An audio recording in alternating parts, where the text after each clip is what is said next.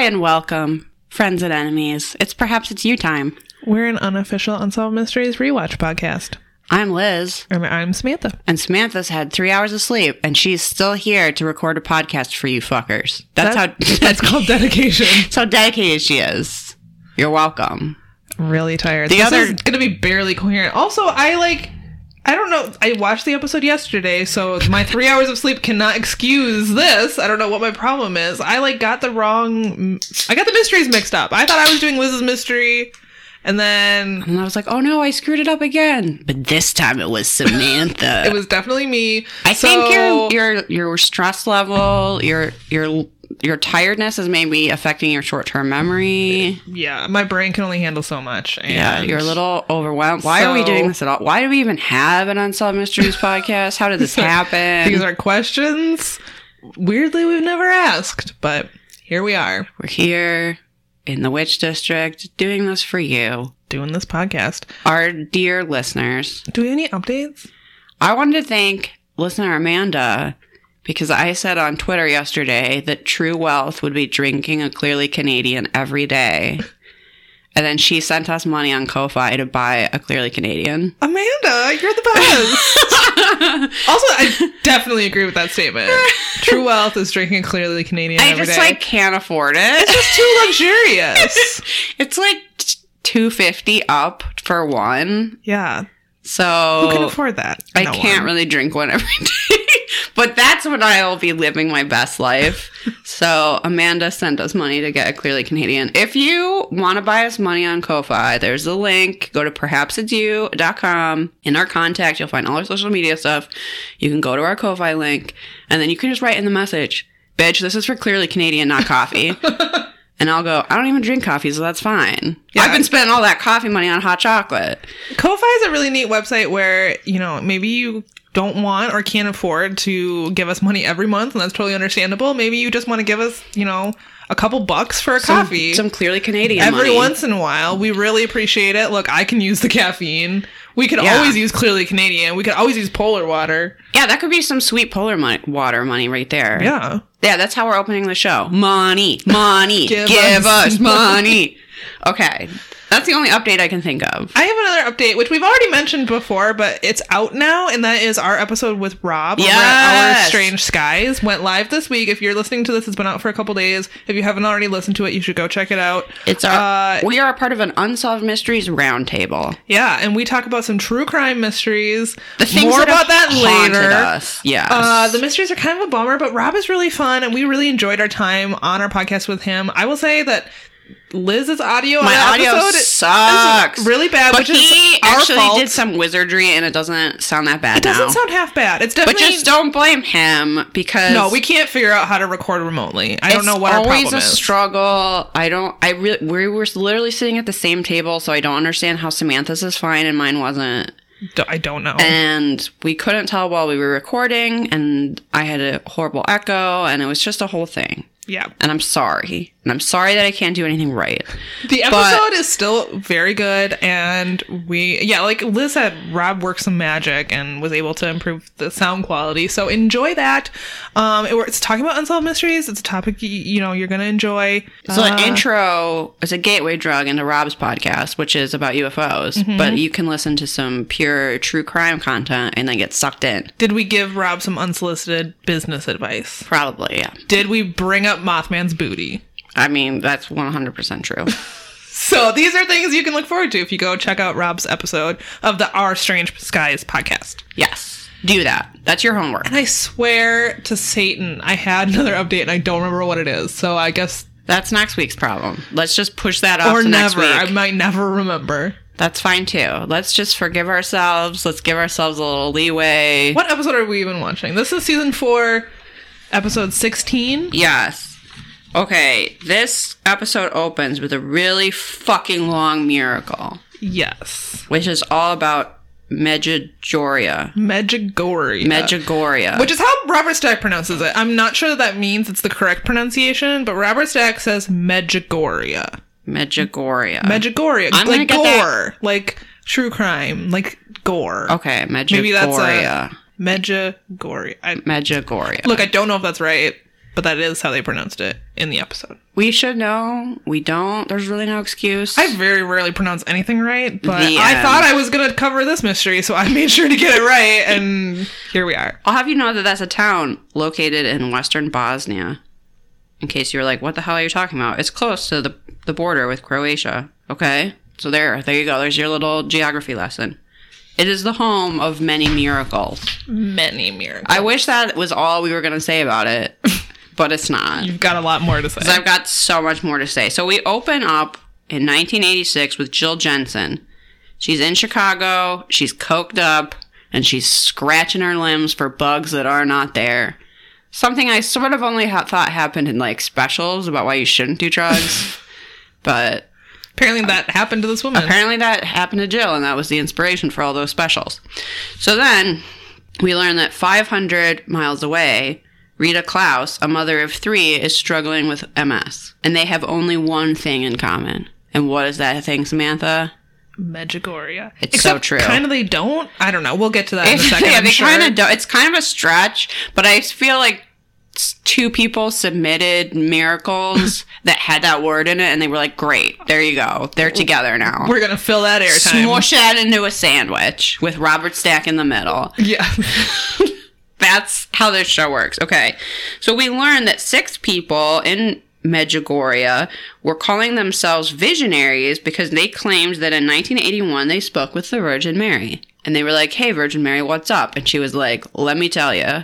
Some miracles are going to happen. That I- was- that's that's word word. That's paraphrased, but I assume it was something like that. Our Lady of Medjugorje, and it was teenagers actually, right? Yeah, they It were was- pretty young, and they said that she appeared with a gray veil floating on a cloud, and that some. Just like, of course, what kids would say about the Virgin Mary. I wouldn't say gray though. I guess not, but that she was floating on a cloud. Yeah, It's like, have you played Mario Kart?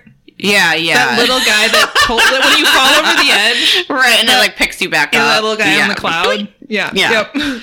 Um, some of the visionaries claim that they still hear from her at six forty exactly every day. It's very specific. I would feel left out if I was the other visionaries that I was like, no, I just heard from her that one time. It's like, mm, too bad. We got a call from the Virgin Mary. Got to go. Every day at six forty. every day. So this the word of this draws huge crowds as a pilgrimage to this site, and there are hundreds of people who claim they have been cured spontaneously by the pilgrimage. And we hear from Joe Romano, who claims he was cured of abdominal cancer after three visits. Okay, I mean, I'm glad his cancer's gone, but and then we hear from Kevin Gibble. Actually, we just see a picture of him and we learn that when he was seven, he had a really weak immune system and some like muscle atrophy and stuff. But then by nine, he was better. And I was like, I don't really think that has anything to do with Is that anything. proof of a miracle? I don't know. Over a couple years, he healed. That didn't seem like too much of a miracle to me. Not really. Okay, and then we hear from Char Vance, whose right leg was shattered in a farm accident, and it was the worst break that doctors had ever seen. And they made it seem like as soon as she went to Medjugorje, her bones just went back She was together. just like, wow, I have a non broken leg now. which I kind of find hard to believe, but She claims it was miraculously healed, Samantha. all right. Well, then it must have been. Samantha's like, I'm gonna go out, I'm gonna break her leg, and I'm gonna say, if it's gonna be healed so easily, this is not a problem. This is repeatable. Yeah, Our- go ba- just go our back. Experiment needs to be repeatable. Just go back. Um, and this is what Robert Stack says, which I thought was um, nicely worded. To most of us, it seems far fetched to think that physical healing can occur simply because one travels to the scene of a religious vision. Yet for those who watched loved ones suffer pain, which modern medicine cannot alleviate, the hope of a miracle flickers persistently, if dimly, at the back of the logical mind. I mean, he's right. So he's sort of saying, look, don't call these people kooks. Of course they hope there's a miracle. They're in There's nothing else I can do. bad situations. Yeah. I'll also say, just as a heads up, that this segment is really guilty of ableism. So keep that in mind while you're watching it. Yeah, for sure. It's not maybe so fun. All right, so then we go back to Jill Jensen from the Chicago Burbs, just like myself, except that she ended up a coke addict, and I've kept my coke habit under control. So she needed. sorry, I shouldn't make fun of that at all. So she needed to function um, just in daily life, she was saying she needed cocaine to wake up. She needed cocaine to go to sleep. She needed cocaine to move. She loved cocaine. And she spent She did, Samantha. she was spending $500 a day. This damaged her nose. And so much money. that's so much. And that's 80s money. That's Yeah. 80, 80s $500 a day, not today $500 a day. Now that would still be a ton of money. But back then, So much. Holy money. shit. So much cocaine. So this um, caused permanent damage to her nose, and I was also causing her to dig at her skin due to hallucinating bugs, and was causing like these disgusting open sores. So her aunt Dee Dee had made the pilgrimage the year before and convinced her to go with, despite the fact that she was really worried about withdrawals on the plane. So um, when they first get there, she takes an hour to make her confession to an American priest, and they like show her holding up the line. I don't. I I, think know. Barbara Stack even said that as other like, what do you call someone who's on a pilgrimage? Is there a name for them? But I think there is. pilgrims. Yeah, I guess they're pilgrims. I mean, as they were lining up, she was just confessing and confessing and confessing. and they're like, him, I'm waiting for a miracle. And Jill's like, look, I got a lot of sins, okay? So just You're just gonna have you're to just gonna wait." have to wait. Um, and that the priest went on to bless her sores with holy water.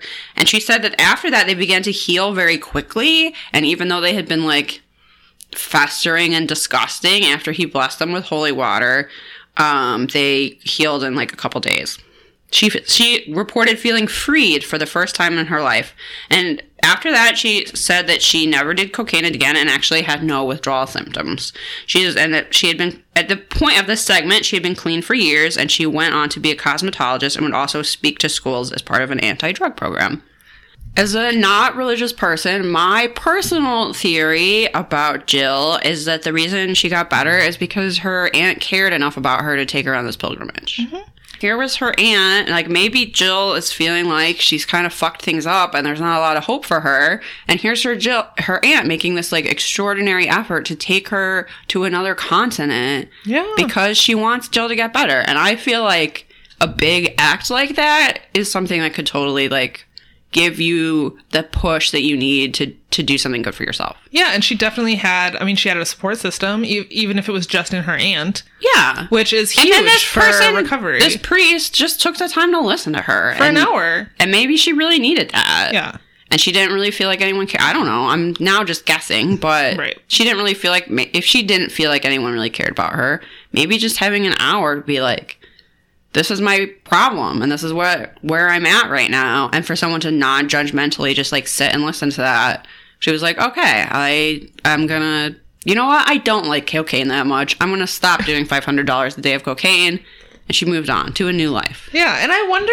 You know, I don't know, and I haven't done any research, but I wonder if there are cases out there where people have not had withdrawal symptoms when they have come off of a, a drug, a substance that they're addicted to. I have to imagine that they're out there. Maybe they're very rare, but that seemed to be the evidence people were pointing to that this was miraculous. Right. in, I mean, Robert Stack kind of says at the end that it's miraculous, however you want to define it, but Yeah, he says something about like a secular miracle that like it is a it miracle. It just means something joyful. Good has yeah, something good has happened. So good for Jill. Yeah. I'm glad that that worked out. Okay, so now we learn more about Rita. Um, she had always devoted herself to God. Uh, she originally became a nun when she was only 15, but she ended up diagnosed with MS and felt like she had to leave the order. I didn't really understand why, but okay. So she moved to Pennsylvania where she taught special education and she met elementary school teacher Ron Klaus and they became married a few years later.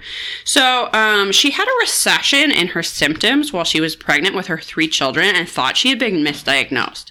And this is actually true for some people um, that their MS symptoms go away while they're pregnant. Just I've because, heard that before, Because yeah. of the hormonal changes that sometimes, you know how for most people being pregnant is like the worst you're ever going to feel. But if you have MS, it possibly will be the best you ever feel. Yep. So she had three children. I'm guessing they were kind of close together. So she started to think, oh, I've been misdiagnosed. I don't have MS. I feel fine. But after that, the symptoms returned And she first noticed this when she was holding her newborn baby and just her arm gave out and she ended up dropping the baby. That was a really terrifying reenactment, I have to say. yeah. For dropping the baby was baby. fine. The baby was fine, but it really shook her up and it made her realize that her diagnosis was actually correct. Yeah. So by the end of 1984, her vision was constantly blurry. She had bladder problems, which I was sort of like, they have to tell us that. I'm sorry, Rita. And now I'm telling you. I'm sorry. It's kind of her own business. Um, she had lost feeling in her feet and, o- and lower legs, and she often used a wheelchair. So she heard of Medjugorje and wanted to go, but she didn't feel physically or financially able. And they show her literally reading a magazine that was called Medjugorje Magazine. and I was like, is that real? She heard of it by reading an entire magazine about it. yeah. oh, all right. But I'm guessing since she was clearly very religious, she had wanted to be a nun, someone was like, have you heard about these kids that saw the Virgin Mary? Right. Here, read a whole magazine about it. I don't know. Well, this has become a a destination. This is many people of the Catholic faith take this pilgrimage. So Right. I guess there would be a whole magazine about it. I don't know. There's probably something you like buy there as like a souvenir. Yeah. Maybe. Yeah. Or maybe it's out every month. I don't know. Subscribe. so, um, every night she would pray and she would always pray for other people. But one night during her prayers, she heard a voice say, Why don't you ask? So then she prayed to Mary, who she knew was appearing in Medjugorje, to be healed. And then the next day, she felt a rush of heat through her body and she was able to move her toes and legs. She was at a class. I don't remember what kind of class, but anyway. So she rushes home to tell her family and she is now able to walk and climb the stairs. This part is very ableist. So, oh, whatever. Keep that in mind. But she is very excited that she's able to, she like runs up the stairs and is able to show her family. As of the segment, her symptoms had not returned in six years. So to be clear, this woman did not go to Medjugorje. No, she just like learned about it and then prayed to the Virgin Mary saying, I know you're appearing to people in Medjugorje, like please hear my prayer. Yes. And I don't know. So that is tenuous at best. I'm glad that she improved. Um, I don't know that we're prepared to say it was a miracle of Medjugorje. It's the the the location to the connection to the location is tenuous at best. I, is she healed by the magazine about Medjugorje? Is it just that she like focused on that like particular vision of the Virgin Mary? I mean, there's no way to know. I don't know. I, it does seem like a very sudden recovery that for years she could not feel her legs and feet, and then it's just like, But here's the thing: the Unsolved also- Mysteries interviews an expert on spontaneous healing, which means there's enough people spontaneously healing that there's experts about them. So it's not like this never happens. So I'm not really prepared to say it's a miracle. I mean, if we It's use Robert Stack's guess. definition, it's something great that happened to her, and her symptoms improved, and that's wonderful. But I don't know that the Virgin Mary is responsible.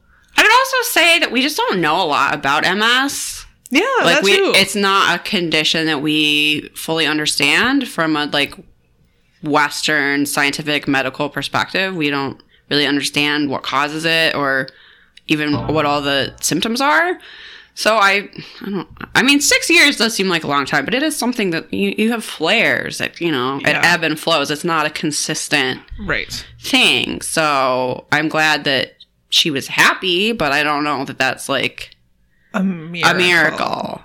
Yeah, definitely. It's very long. That's what I'll say about this segment. Damn, is it long? It's really long. I'm not sure. Miracle segments are not my favorite unless it's about a Jesus statue blinking. okay, that one is possibly my favorite. But Everybody in that segment is so sweet, but I mean, this is fine, and I'm like happy for them, I guess. But it's it's not my jam. not really. You know Okay. what? Is is so Liz, is this your jam? Two boys dying in a fire Okay, in a shed? Oh yeah, that is our next one. Fuck. um, this is so goddamn sad. Yeah. I feel like I say that a lot, but this is not hyperbole when I go, wow, this is really heartbreaking and tragic and I'm not sure I want to live in this world. Yeah, that's true. A world So- where this happens. Like, no thanks, I'll pass. So this is the mysterious death of Scott Johnson and his friend.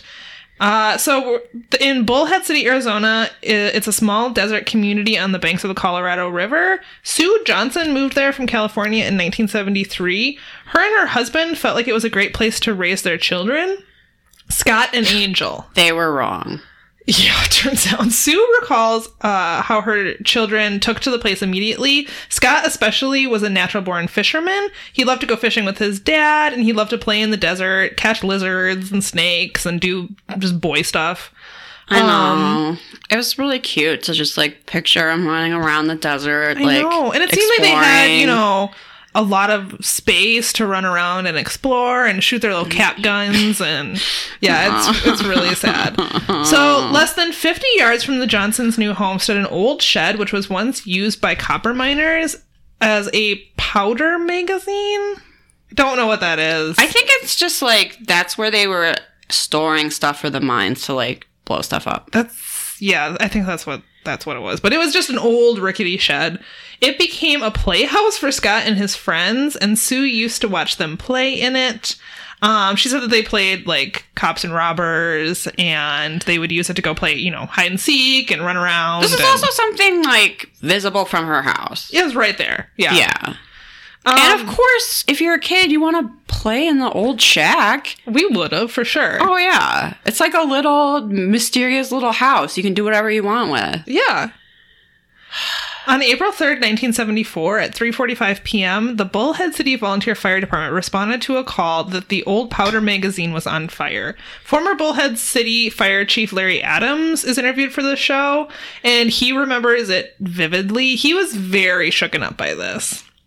Also, this is a total aside. We don't have an award for best hair, but if we did, I would be giving it to Larry, Larry has some pretty good hair. who has full on Chris Isaak hair. Yeah. Samantha doesn't know what I'm talking about, but he's got the quiff, he's got the sideburns.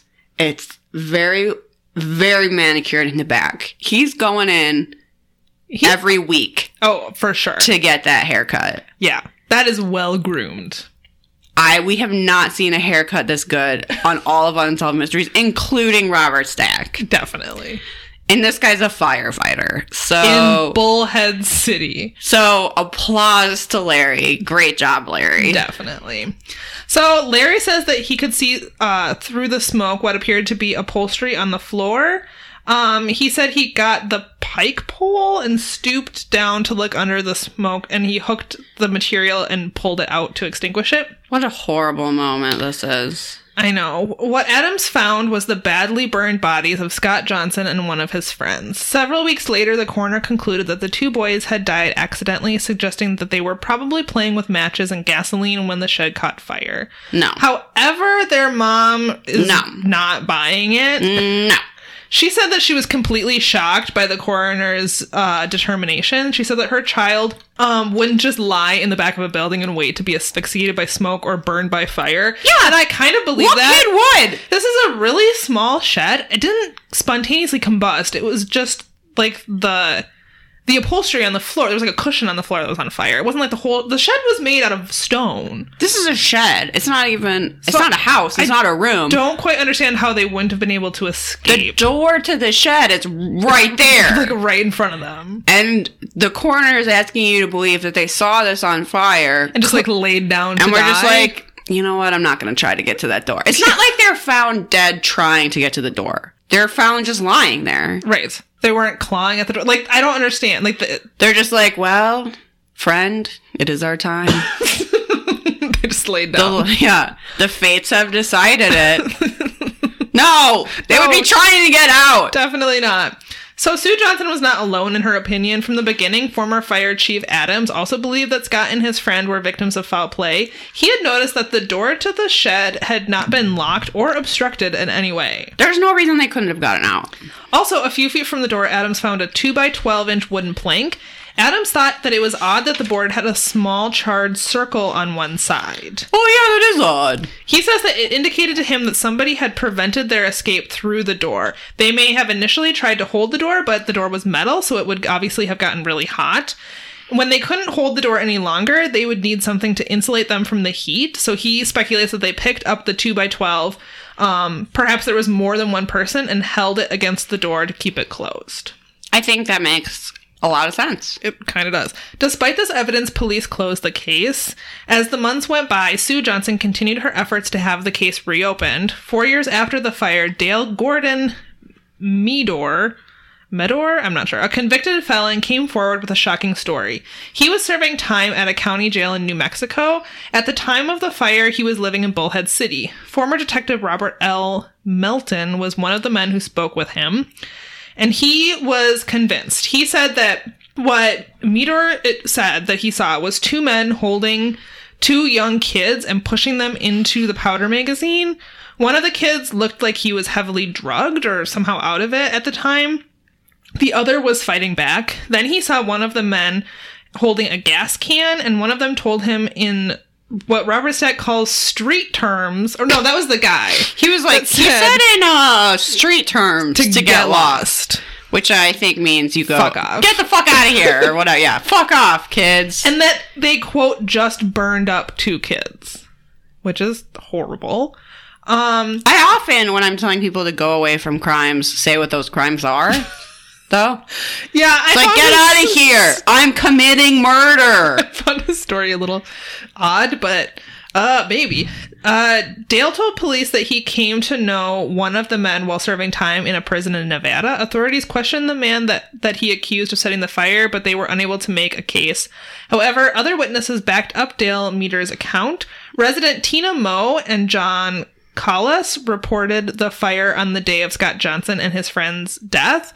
They were also convinced that the boys were murdered. At the time of the fire, Tina and John were teenagers. Um, like Dale, Tina recalled seeing two men.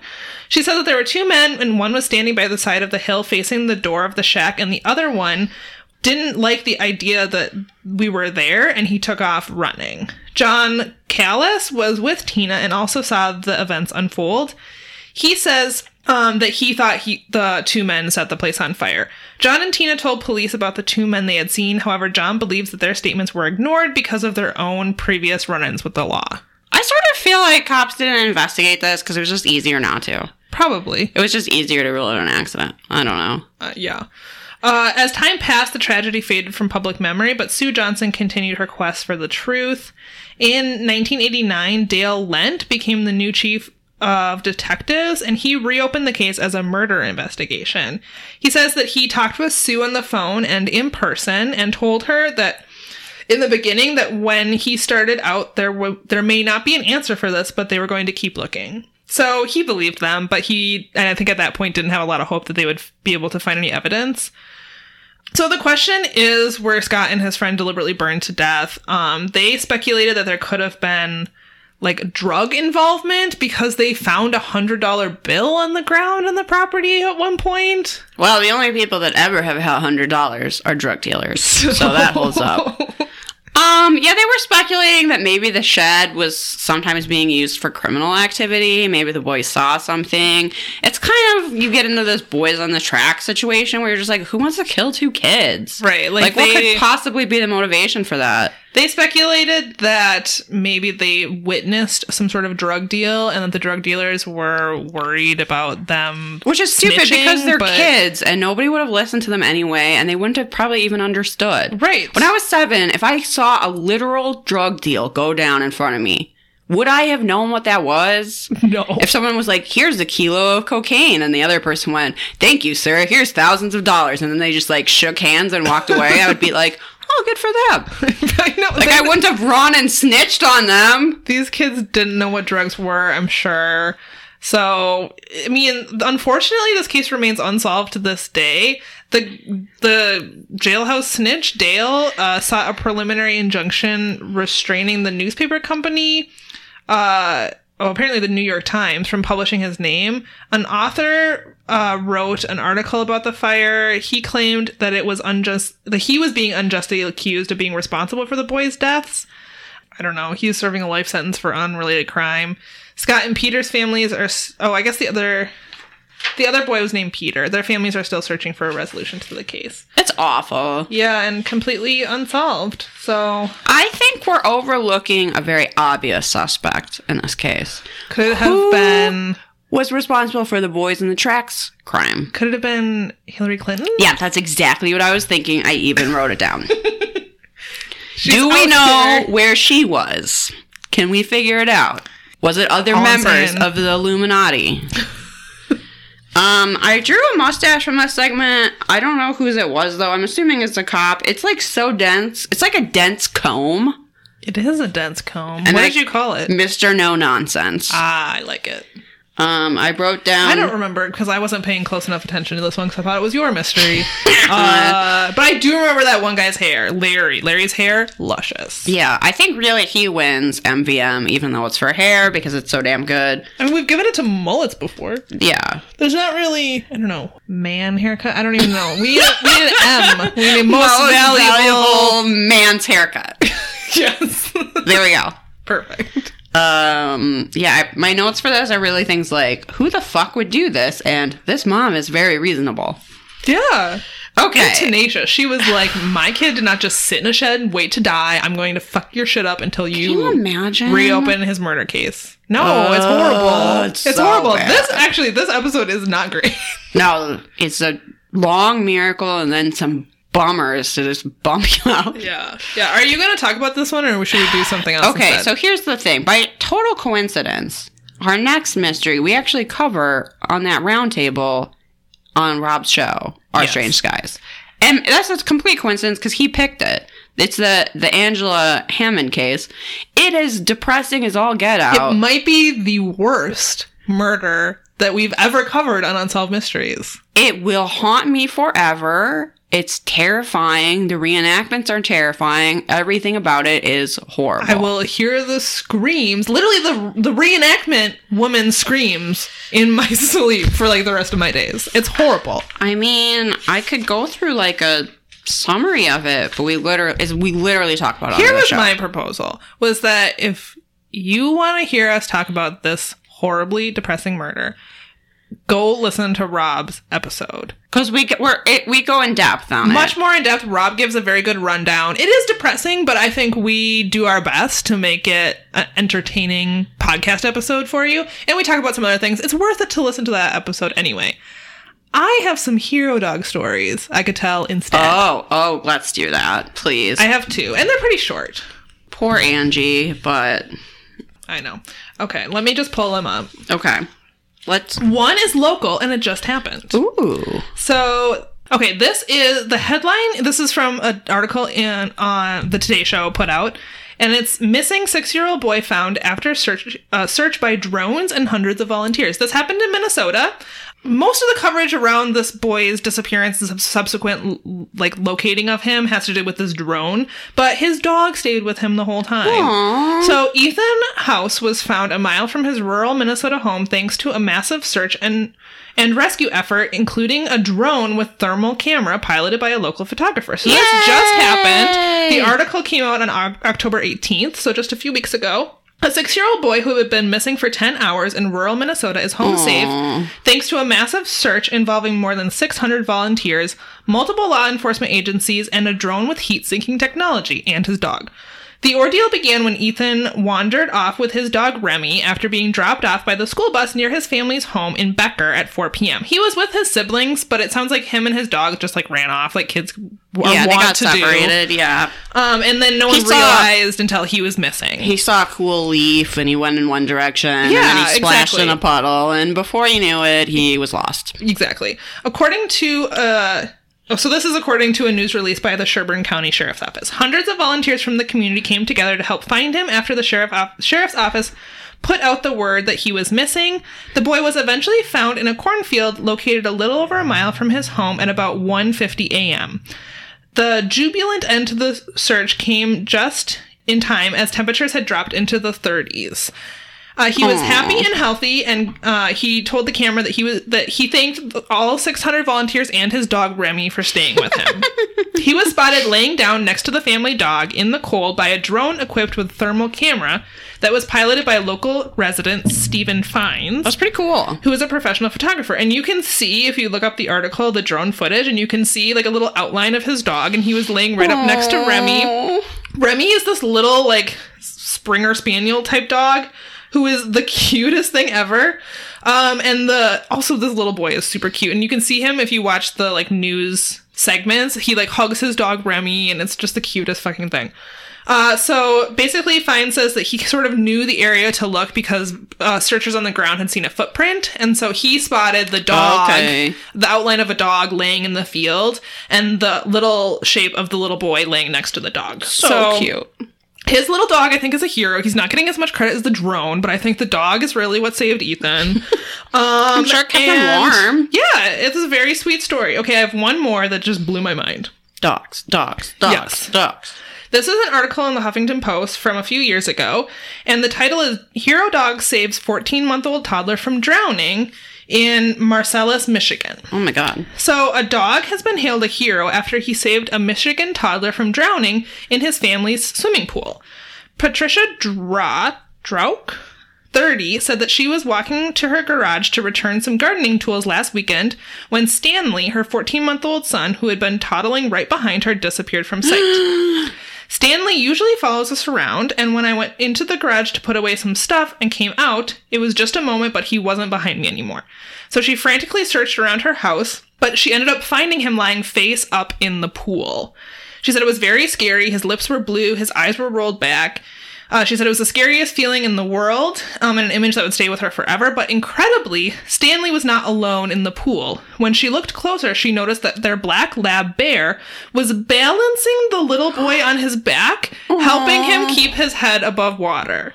She said the bear wouldn't move. He didn't even bark. She, she said it seemed like he was afraid to move at all until she got into the pool and pulled Stanley out. Oh my goodness. So Stanley was unresponsive when his mother pulled him out of the water, but she called 911 and then she threw him into her car and raced to the local fire station. By the time she got there, he had revived. And he ended up having no ill effects from this incident at all. Um, and they all believe that if it wasn't for Bear, he would have sunk yeah. because he had he was unconscious and he would have sunk and probably completely drowned. Um, so she said that it was incredible to see Bear holding him up like that, Oh and not something she would have ever expected a dog to have the wherewithal to do. Uh, but Bear is a hero. Bear is absolutely a hero. You So- know Lenny Briscoe would not do that oh, for me. yeah, no, my dogs would just Be like, mm, I don't really feel like swimming right now. Thanks. Yeah. Can we maybe do it later or never? Or and then I'm just drowning. Blah blah blah blah. same with my dogs for sure. Okay, I think that was an improvement because I hate that Angie Hammond story so much. Look, for our sake. And frankly, for yours as well, we, We are not going twice. to do this We can't do mystery twice. twice. So there's some hero dogs to cleanse your palate.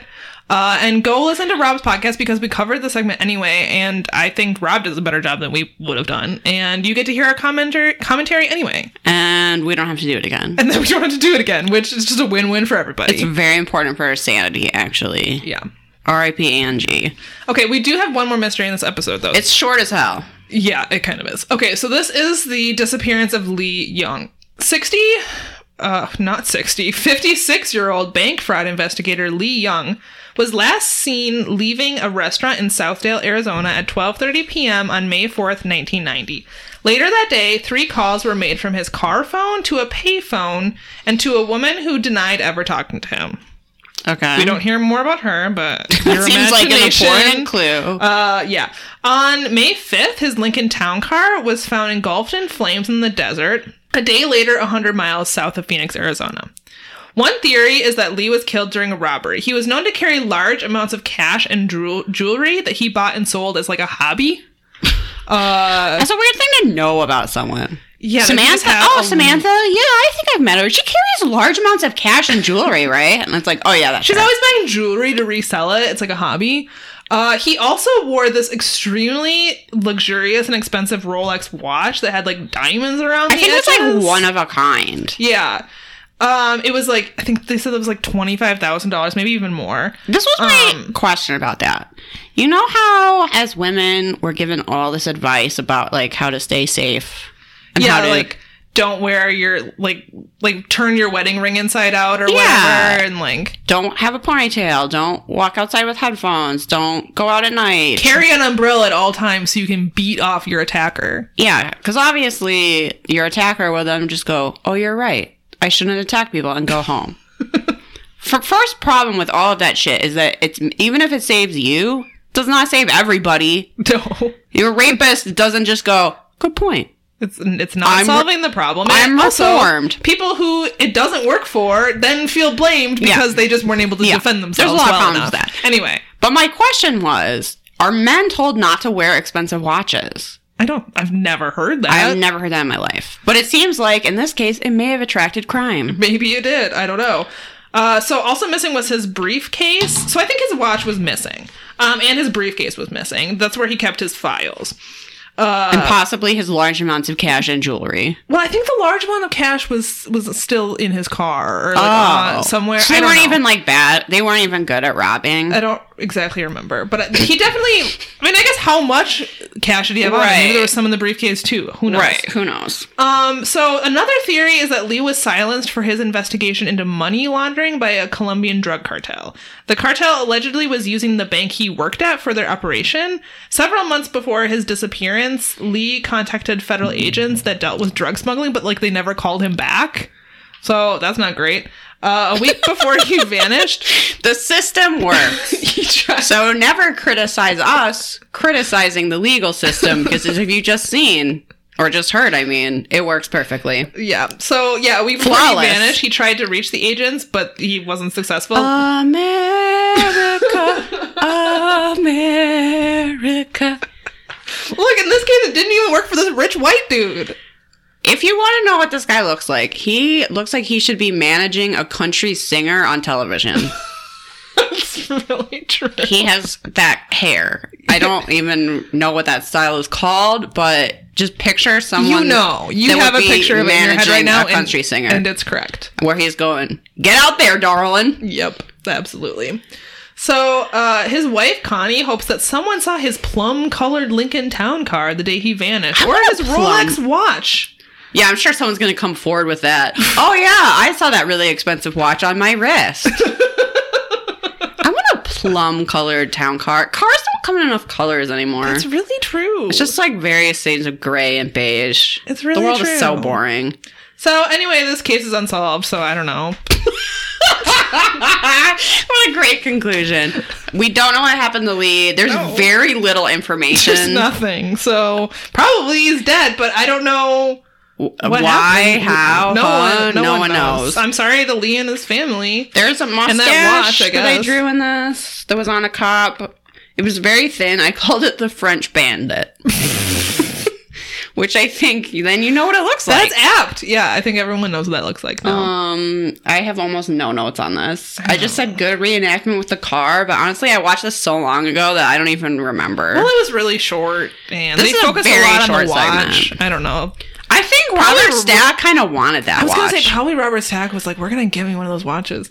Uh, he was like, and my bonus for this season is a custom Rolex watch, right? I feel like a very important update we neglected to mention was that you found some like vintage pinup prints of Robert Stack on a yacht, which reinforces our assumption that Robert Stack was always on yachts. I think it is from some movie, but I was just seeing what sort of Robert Stack stuff was on eBay, as you do.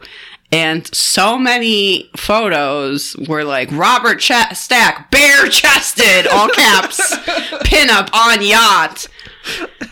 So that exists. And am I going to order a bunch of those as future Patreon rewards? Maybe. Super duper mystery solvers. You'll have to find out. I guess you give us ten dollars and you'll find out.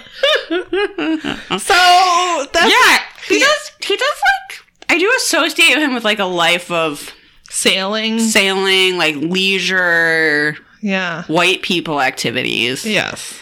Like I don't think that's wrong. like eating a grilled salmon in a country club. yeah. I honestly know very little about Robert Stack, and I think we should keep it that way. I think so too. I- we know he came out of the womb wearing the trench coat. We've been over that. yeah. And then he just lived on yachts all the time. And then he lived When on yachts. when he wasn't having threesomes with JFK and Elizabeth Taylor, Taylor. He was on his yacht eating grilled salmon. That's all we need to know. yeah. There, I, we just wrote his biography. I don't. I actually saw on eBay that he has a biography that came out before I think Unsolved Mysteries, so I was like, who cares? But then I was also like, I don't I don't need to know. no, I want the myth. I don't want the man. I want Robert Stack larger than life. I don't want to be Yeah. like, ooh, his favorite color was you want turquoise and bare-chested Robert Stack on the deck of his yacht. I want him only wearing a trench coat Well, always Yeah. and coming out of fog and being like, is this a Halloween haunted house? No. This, is real life. This is real life. There's murderers underneath your People- bed right now. Your girlfriend will be kidnapped in front of you, and your car transmission will die, and there'll be nothing you can do as she drives away into the darkness. I'm gonna cry. Okay, let's rate this episode. Mysteriousness. Mm, okay, actually, I mean, pretty mysterious. Actually, it is. We don't really know what any of these. I mean, not the miracle one, but we don't know what happened to any of these people. no, it's actually one of the most mysterious ones we've ever had. It is two thumbs up. Yeah, Reenactments. pretty good. They're Um, good and terrifying. I mean, obviously, the mystery we didn't even talk about contains reenactments that will haunt us forever. So Yeah, so in terms of therapy bills, uh, thumbs up for the trauma. um, the miracle reenactments are a little bit silly, but by the end of the episode, you're not even going to remember that because you're going to be so depressed and traumatized. yeah, see if that look to look forward to. Fashion. I remember nothing remarkable in the fashion category. Not really. I guess the Virgin Mary wore a gray veil. Okay. I would have thought it was white. That's weird. Um, that's it. Thumbs down. All right, Robert Stack. Robert Stack, he's got some serious watch envy. That's true. but otherwise unremarkable. Sideways. Sideways. Maybe thumbs up just because I happen to see those photos completely unconnected to this episode. sure. Ah, okay. That's it? Okay. Out of five Robert Stacks, how would you rate this I mean, episode? I'm never gonna watch it again because it's so fucking sad. Yeah. But it's like, But but the- kind of fun. But there's the and okay, but the Angie one we didn't even talk about because it's so horrible is actually really well done. but true. I never want to watch this again, and I couldn't even bring myself to talk about that mystery again. so Plus, the miracle segment is really goddamn long. is that like a three? I was gonna say a two, honestly. Okay. okay. Maybe two and a half because it's brutal. Because children are burned alive. Because a man sees the love of his life get kidnapped and driven away. Because we never know what happens to Lee. You're right. And they try to make it a little bit better with the miracle, but it's I don't. It doesn't seem that miraculous. The one woman doesn't even go there. Yeah, I think a two is fair. It's rough. It's rough. I can see why the unsolved mystery staff, after dealing with this kind of material, was like, "We we need something positive. Find me a miracle." And they're like, "Man, we really blew our wad with that magic rock mystery. We need another one." we were one with the magic rock. Okay, here's the thing. I feel like we've been doing a lot of complaining about how sad and shitty this season has been. But next week, the abominable snowman. Yeah, I can't wait. So- oh my god, Tune in for Can we have a snowman, abominable snowman party somehow? I think we have to, right? I don't even know what that means. It just came out of my mouth. but I think now we have to. So look forward to that next week. Uh, Look, it's we have to complain about how sad this is because it's real life and it is really sad. Yeah. It would be rude to go ho hum, whatever. Yeah, Children right. were burned alive in a shed. No, of course that's terrible. Yeah, it's one of the worst things I've ever heard. It's pretty awful. Oh my god. All right. Do you want to recommend something? Yes, I was really. I feel like I say this every week, but man, oh man, was I like, Oh do boy. I I have a recommendation? I don't know why we committed to doing this because I was I was I don't try that many new things. and turning in my sleep last night, going, I don't have a recommendation. Should I just go to my bookshelf and find a book I've read and been like, this was good? Which, yeah, why didn't I just do that? That would have been fine. But uh, I finally realized that I got something new this week, All right. which is a zine. I have a zine recommendation Great. from the Money Witch. Oh, the money witch. Yes, which is if on Instagram, literally money.witch. Uh, this zine is called Money Witch Money Magic. And uh, I ordered this. I think you can get it at the Future in Minneapolis, but the Money Witch also has a website, healyourfinances.com. So these are all just like witchy things about money. Um, it has how to make an altar, like what kind of crystals, different uh, tarot cards and plants, and like how to make this tea. But it's basically like improving your relationship with money. Maybe you got some guilt. Maybe you've got some, you know, I think like it's a weird, particularly for people in the Midwest, weird subject. We're never supposed to talk about it ever. It's quite true. So maybe this would help. Get a little money magic mojo into your life. I feel like this was, I don't know, $12, $14, something like that. It's just like a fun little read. Maybe you'll think about money a little bit differently. Right after I read this, I was like, oh, I should pull a tarot card. And it was the Nine of Pentacles, which is all about money. Oh, spooky. I thought that was a little weird. Yeah, So obviously, I'm going to get rich now. So send me some money on Ko-Fi, please. Obviously. Sign up for our Patreon. Money, money, money. Money, money, money. Okay, Samantha's turn. So I don't really have a recommendation, folks. Her recommendation is that if you start a podcast, don't say, "Oh, we should do a recommendation at the end of each one as like a palate cleanser," because then sometimes that's the hardest part. I really so I was trying to read spooky books so I could give you a spooky book recommendation every week, but I read two spooky I read two books between the, the last time we recorded now and one I did not like and the other one was not spooky at all and also wasn't that good. So Well, don't recommend those. I can't then. recommend those. I am currently reading The Haunting of Hill House finally and I am really liking it, but I mean it's a classic. Everyone's gonna like it. So I think my only thing I can really recommend, and I've You already can even still recommend that, even though it's a classic. well, it is really good. I'm not done. I'm only like halfway done. It is good. We'll talk about it when we're both done. Yeah, maybe we could because Liz and I are both reading that for our book club meeting. That could be an advance recommendation. Yeah, I'm gonna recommend give it, our- and it's gonna be good.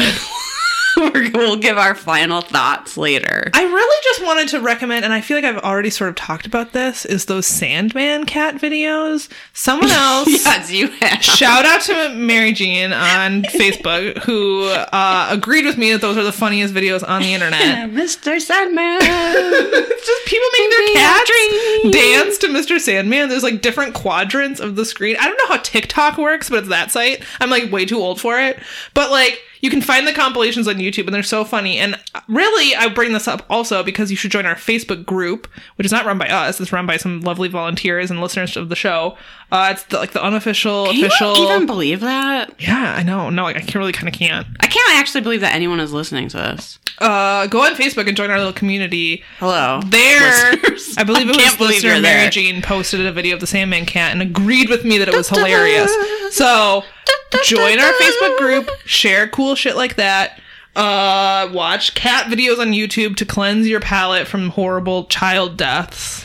And that's really all I have to recommend because I'm I haven't been doing anything except reading shitty books And working too much. and working too much. Could everybody tell Samantha to take a day off, please? Thank you. Because it's just me nagging her. That's not enough. Also, do you believe? Okay, so we get some like chart information about our show, and every so often it's like, you're the 37th most popular show in Croatia. And well, then we'll we like, definitely be the 37th most popular show in Croatia this week because we talk about Croatia. yeah, maybe. But then we're like, never th- chart there ever again. Yeah. And I'm like, it's like Maybe it's just a weird glitch in the algorithm, or I don't like know. But we like recently charted in the Arab Emirates, and then I'm sure we like never will again. So hi, if you're listening to from the Arab Emirates, the we'd love to hear from is you. we don't have that many listeners. Like I've seen our total downloads, and I maybe you're gonna be shocked by this. It's not that many. So I feel like the idea that there's enough people in these other countries to like It's like, oh, raise us in the charts. Finland is listening this week. It's like, but really? So- hi, Finland. I mean, that must be like no one in the United Arab Emirates listens to TV and film podcasts. So like when one person listens to ours, it like, Like, shoots up in the charts. I mean, that has to be. I don't even know how else it would work. Yeah, but hi, if you're listening to Hi, Croatia. Croatia or Finland or yeah. Hi. Thanks I just, for getting I us- kind of don't believe you're there, but I appreciate you. yeah. Maybe it's ghosts. I don't know. People have proved to us that Australia is real and that at least like two people in Australia listen. So hi to them. People, Thank you. Yes, have sent us gifts from Australia, so I So believe Australia seems to be real. Um, but I'm not sure about the rest of these Yeah, I don't know. Because yeah, really, there's not that many people are listening. I mean, more than my mom, more than I ever thought would.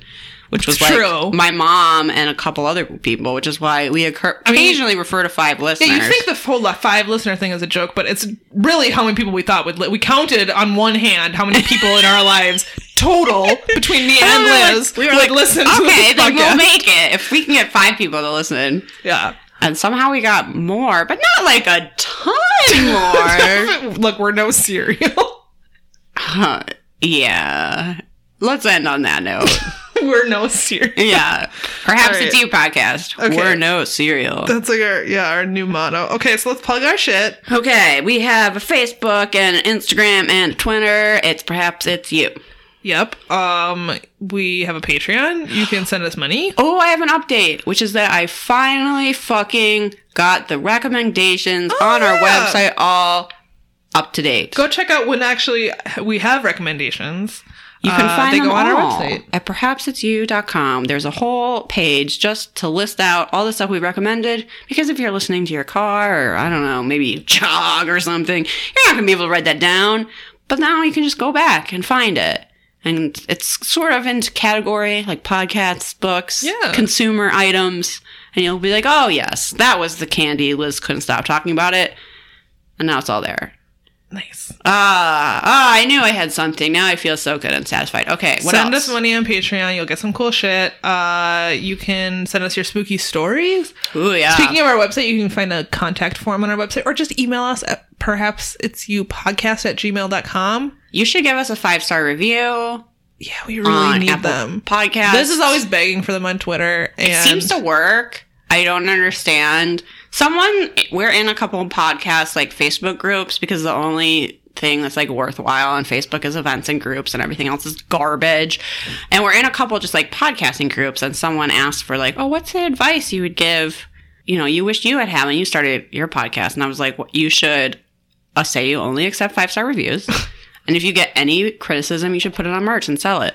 And a lot of people are like, well, I agree with the criticism part. and I was like, no. If you want five star reviews, ask for them. yeah, that you're projecting that into the world will come Yeah. back to you. Yeah. Do I sound like someone that just read a zine about money magic? Yeah. if I want money for Clearly Canadian, I gotta ask for it. And then you might get it. And I did. And that's so weird. The world is so weird. It is. Okay, is that everything? I think so. All right, make sure you listen to us on Our Strange Skies. Make sure you, rate us. Make sure you give us money. Make sure you tell Samantha that she needs to take a day off so we can go to Secret Discount Target. Uh, make sure you have a happy Halloween. Make sure um, hmm, you don't end up on Unsolved Mysteries yourself. Yeah, that's good advice. yeah, might be my best advice yet. Okay, thanks everyone. Bye. Bye.